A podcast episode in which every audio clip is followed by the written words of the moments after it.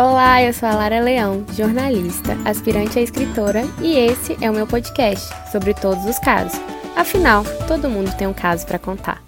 Falar sobre o tempo é complicado, porque a gente não consegue mensurar nada por ele. Mesmo assim, estamos sempre contando o tempo. Falando em específico sobre relacionamentos, existem aqueles de anos que não mexem com a gente igual um rolinho de meses. Existem acontecimentos de dias ou até mesmo de um dia que ficam marcados em nossa memória para sempre. Podemos dizer que não é o tempo que contado de maneira cronológica que marca a nossa vida, e sim a forma como o aproveitamos. Em 2020, a forma de lidar com o tempo tem sido bastante questionada. Acho que lá no início do isolamento, que hoje já não existe mais, a gente pôde refletir quem de fato merecia continuar no nosso caminho, ou melhor, merecia o nosso tempo e a nossa dedicação. O episódio de hoje traz uma reflexão muito grande sobre amor, saudade e principalmente como esses sentimentos não podem ser medidos pelo tempo, e sim pela intensidade. Sobre todos os casos, episódio 16 O caso da Vitória. Oi, eu sou a Vitória e decidi compartilhar meu caso porque ele é um afago para o meu coração. Mas não conto ele para as pessoas, principalmente para as que me conheceram de quatro anos para cá. Só quem me conhece de antes sabe, ou aquelas que se tornaram especiais para mim. Quando eu conheci seu podcast, comecei a me questionar do porquê de não contar essa história e de deixar ela, de certa forma, eternizada. Então vamos lá. Eu tinha 20 anos quando conheci o Felipe. Estava no segundo período da faculdade. Foi em uma festa universitária. Ele fazia engenharia e eu fazia administração. Sabe aquele caso famoso de você beijar alguém numa festa e jurar que a pessoa nunca vai te ligar? Você dá seu número até descrente? Foi o meu caso. Só que no dia seguinte, ele mandou mensagem e me chamou para sair. Não queria confessar para mim que fiquei entusiasmada e animada. Por mais que relacionamentos não estivessem nos meus planos de universitária, às vezes lidar com interesse é bom, né?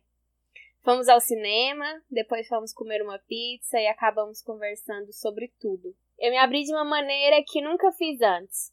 Falamos sobre perspectivas de futuro, nossas famílias, e eu me peguei contando os problemas que eu tinha com a minha mãe com os meus pais separados. E ele me contando dele, eu já percebi que ele era mais leve, mais simples. Os pais dele viviam bem, ele tinha um irmão mais novo, Gabriel, sem muitas questões e problemas. Parece que ele vivia de maneira mais fácil, sabe? Descomplicado. Para ele não precisava de muito segredo para lidar com a vida e com os acontecimentos. Se algo o incomodasse, ele falava, se ele estivesse feliz, ele falava. Se ele estivesse triste, ele falava. E assim seguia tudo bem. Ele era só dois anos mais velho, mas parecia que existia um infinito entre nós. Eu me senti até um pouco infantil, mas disfarcei.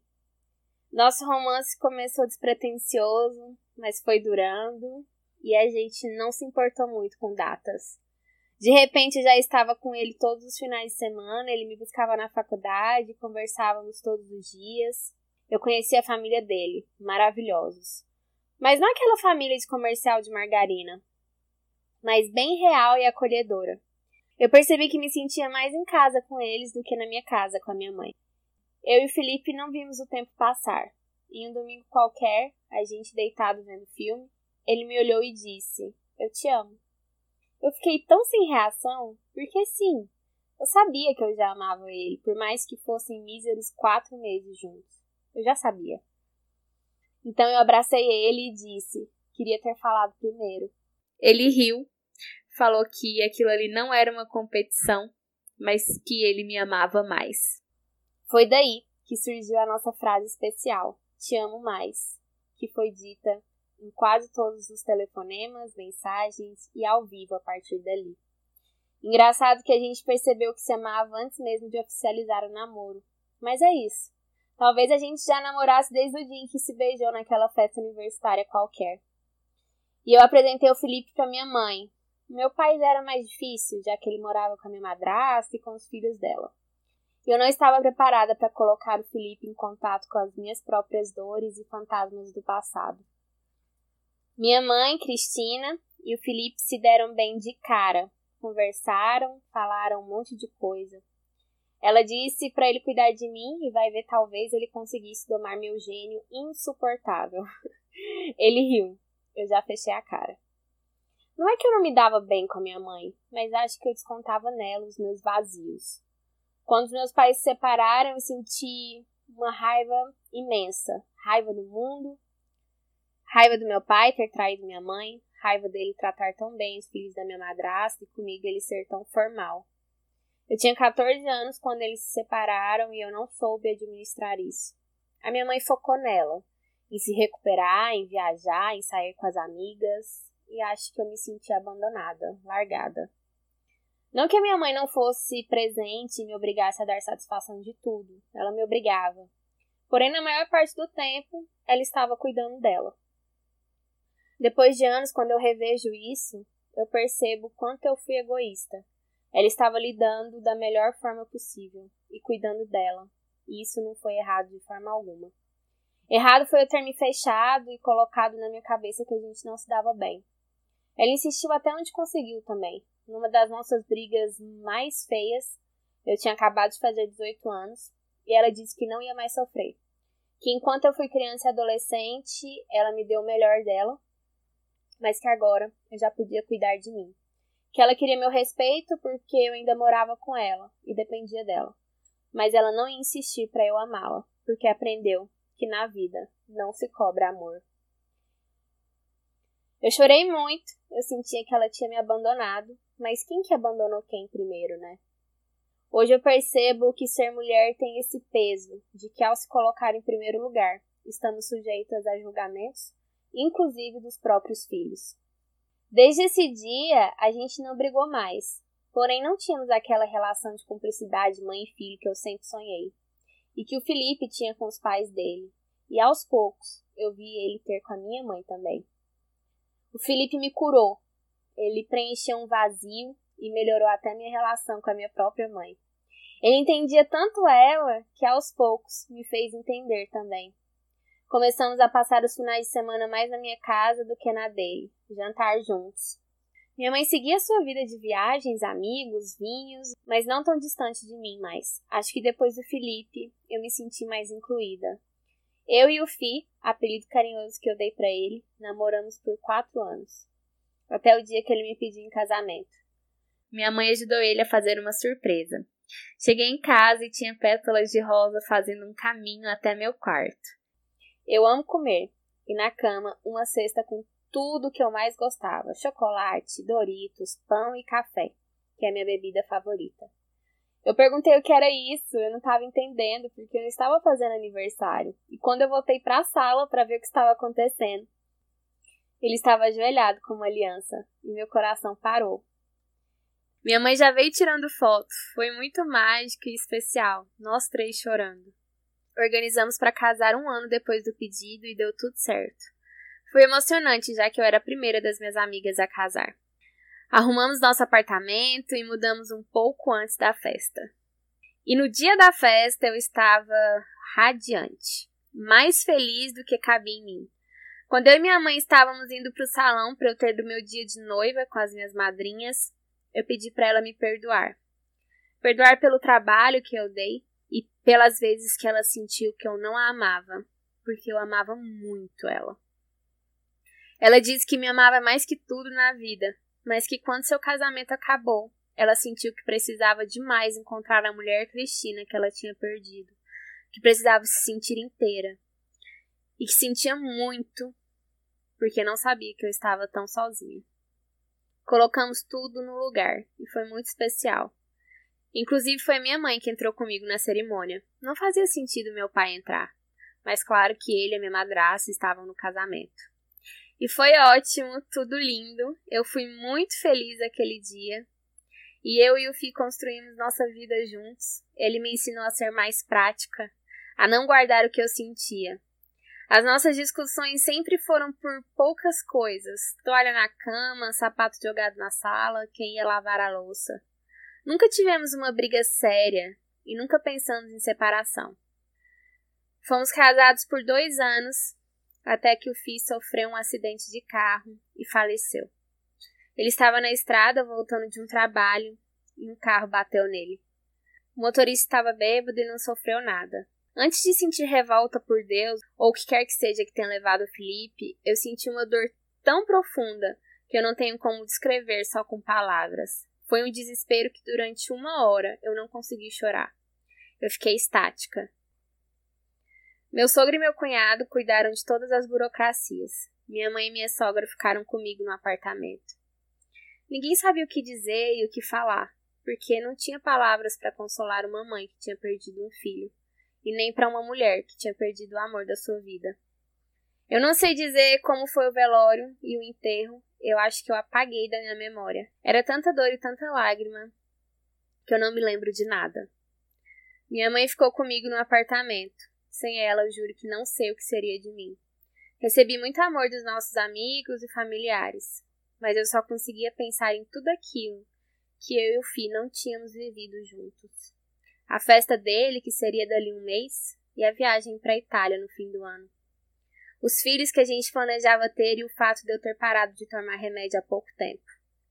Eu comecei a sentir muito ódio, muita raiva, doía meu corpo todo, eu não conseguia comer, não conseguia dormir. Tinha dia que a minha mãe precisava me dar banho porque eu simplesmente não tinha forças. Aos poucos, com a ajuda da minha mãe e das minhas amigas, eu fui me reerguendo. Comecei a fazer terapia, tomar remédio. Só que eu parti meu coração de um jeito que eu achava que nunca mais ia curar.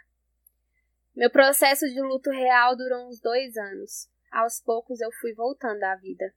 Arrumei um emprego novo, eu e minha mãe fomos morar juntas. A viagem que eu faria no ano que ele morreu fizemos eu e minha mãe depois de dois anos.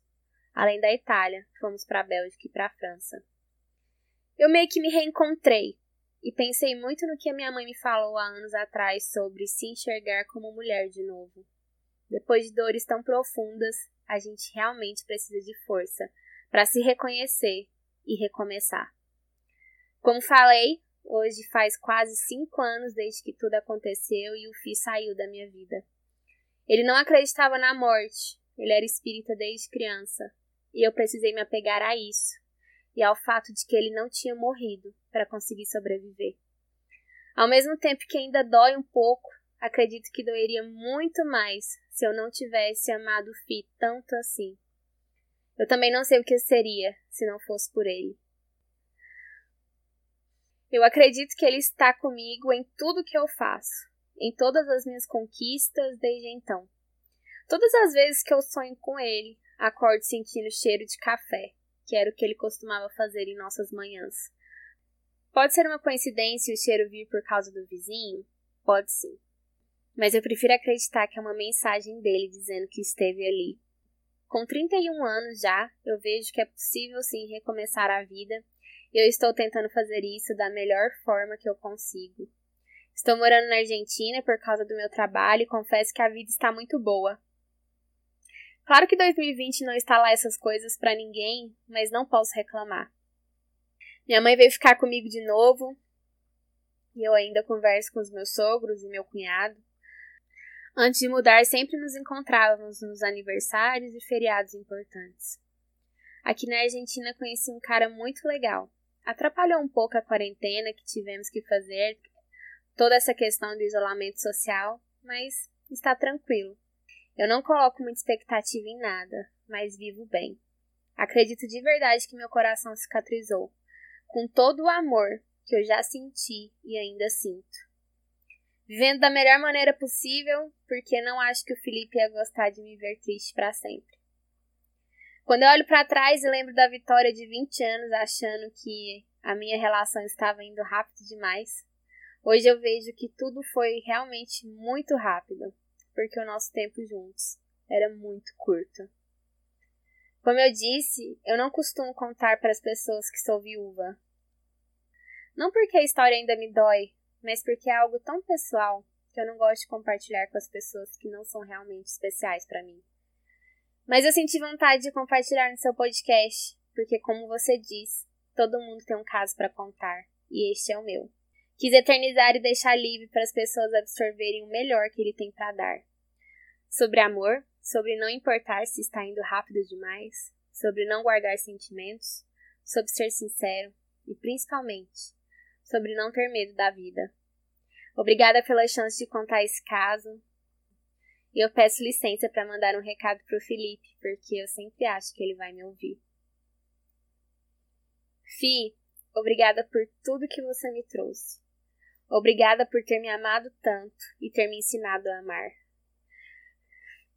Eu não tenho como te agradecer por ter me tornado uma pessoa tão melhor. Você foi a minha luz. Doeu demais e ainda dói, mas eu sou muito feliz por tudo que a gente viveu. A ferida fechou, mas não duvide que você é a minha cicatriz mais bonita. E é a única que eu sou grata por carregar. O nosso caso está eternizado em mim, e agora um monte de gente conhece ele também. Mas eu acho que ele merecia ser contado. E não esquece nunca que eu te amo mais.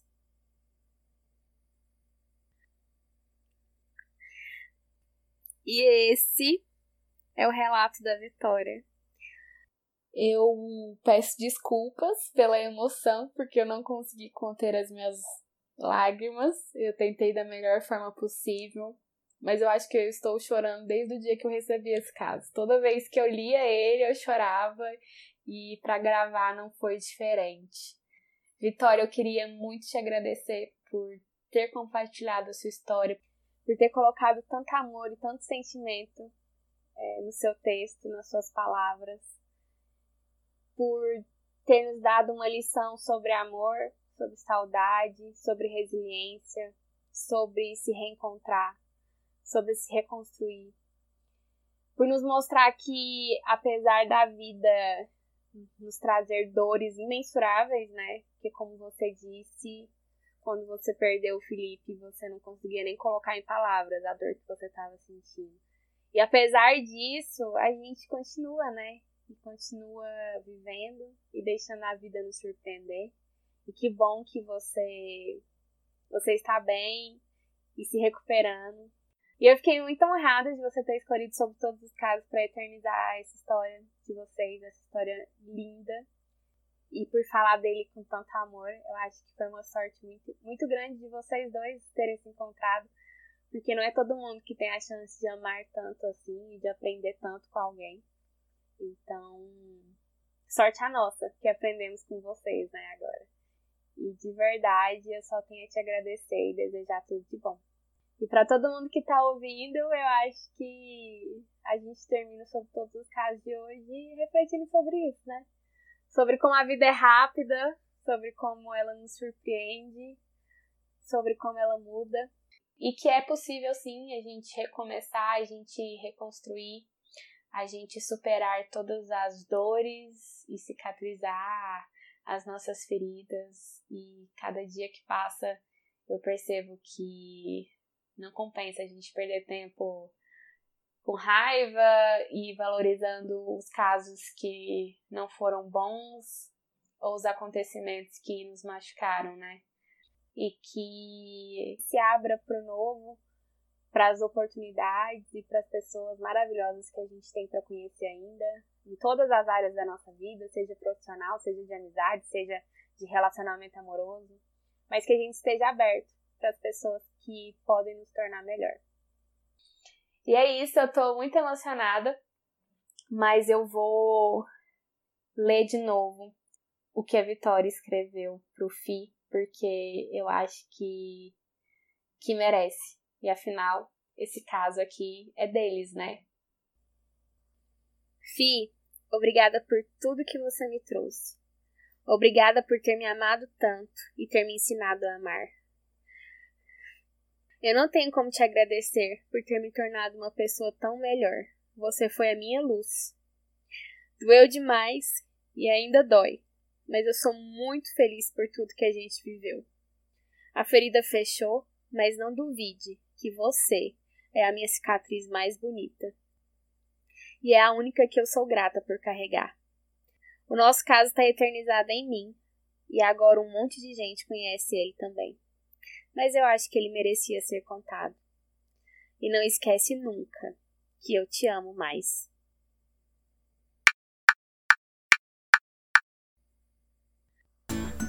E fica por aqui mais um episódio. Críticas, sugestões do bem, com muito amor, sobre todos os casos, arroba gmail.com ou no Instagram, arroba sobre todos os casos. Lembrando que eu quero ouvir o seu e que vale de tudo. Então, compartilhe comigo. Um beijo e até o próximo caso.